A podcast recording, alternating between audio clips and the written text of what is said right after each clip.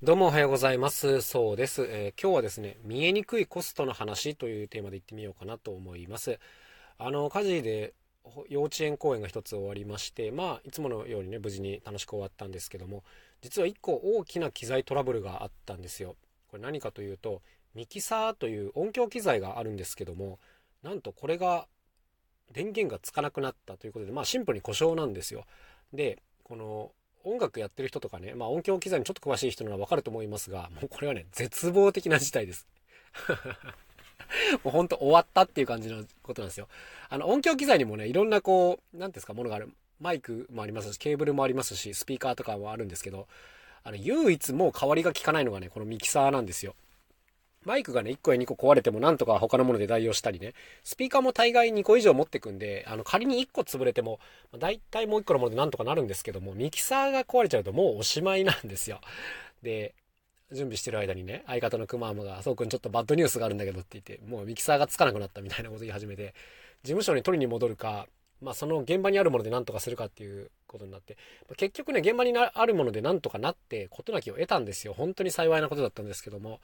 で、まあ、あと僕の相方の努力が大きかったんですけども、で、まあ、こういうことがあって、ちょっと冷や汗をかきながら、なんとか、えー、終えることができたんですね。で、まあ、ただこのミキサーっていうのはもう壊れちゃってますから、新しく買うか修理して使うかっていう2択になったんですよ。で、僕的にはもうまた本番で壊れられると仕事にならないから、もう買った方がいいんじゃないですかって言うんですけど、相方が言うには、まあ、最近のミキサーって、まずデジタルミキサーっていう、まあ、ちょっと古いのとは違う種類のが主流になっていて、しかも外国のものが多くて、あの、円安の影響でむちゃくちゃ高いんだよね、みたいなことを言うんですよ。もともと20万で売ってたやつが30万になってるみたいな、1.5倍ぐらいになってるっていう話があって、いくらなんでもその1.5倍っていうのはちょっときついなっていうことで、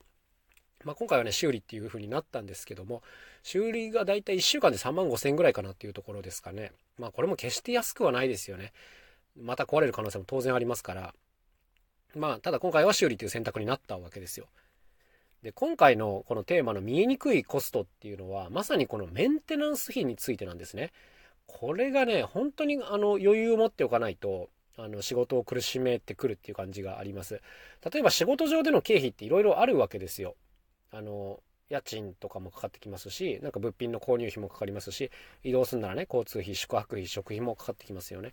こういったものはある程度こう事前に数字が分かりやすいし予測もできるものなんですけど、このメンテナンス費っていうのがね、本当にいきなりガツンとくることが多くて、なんかちゃんとこう予想して準備しとかないと、あの、かなり痛手を食うっていうことなんですよね。そう。で、例えばその、売上を計算、売上っていうかね、あの、売値を決めるときに、経費がいくらぐらいで、だから売上このぐらいにしようみたいな考え方あるじゃないですか。例えば、経費、まあ、経費っていうか、原材料費とかが3割、原価が3割ぐらいで、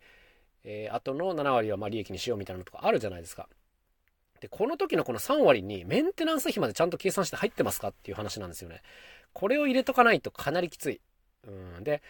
僕たちはちょっと今のとは考え方は違いますけど、まずそもそもあの売り上げにだいぶ余裕を持たせるようにしています。あの、原価がいくらだから売り上げ、えっ、ー、と、売り値こうにしようじゃなくて、まあ、基本的にかなりあの利幅のある価格設定っていうのをしてるんですね。はい。まあ、これはお金にがめついって思われるかもしれませんが、いや違うんですよ。本当にこういうコストっていうのがかかってくるんで、ある程度余裕を持った利益設定にしとかないと、本当にこう苦しくなっちゃうんですよね。カツカツで設定しとくとね。そう。だから、まあ何が今日言いたいかっていうと、あの、見えにくいコストって確実にあるから、売上ね、えっ、ー、と、売値に対してはだいぶ余裕を持っとこうねっていう話です。あの、カツカツで計算してギリギリ利益が出るぐらいの計算の仕方をする人がちょいちょいいらっしゃいますが、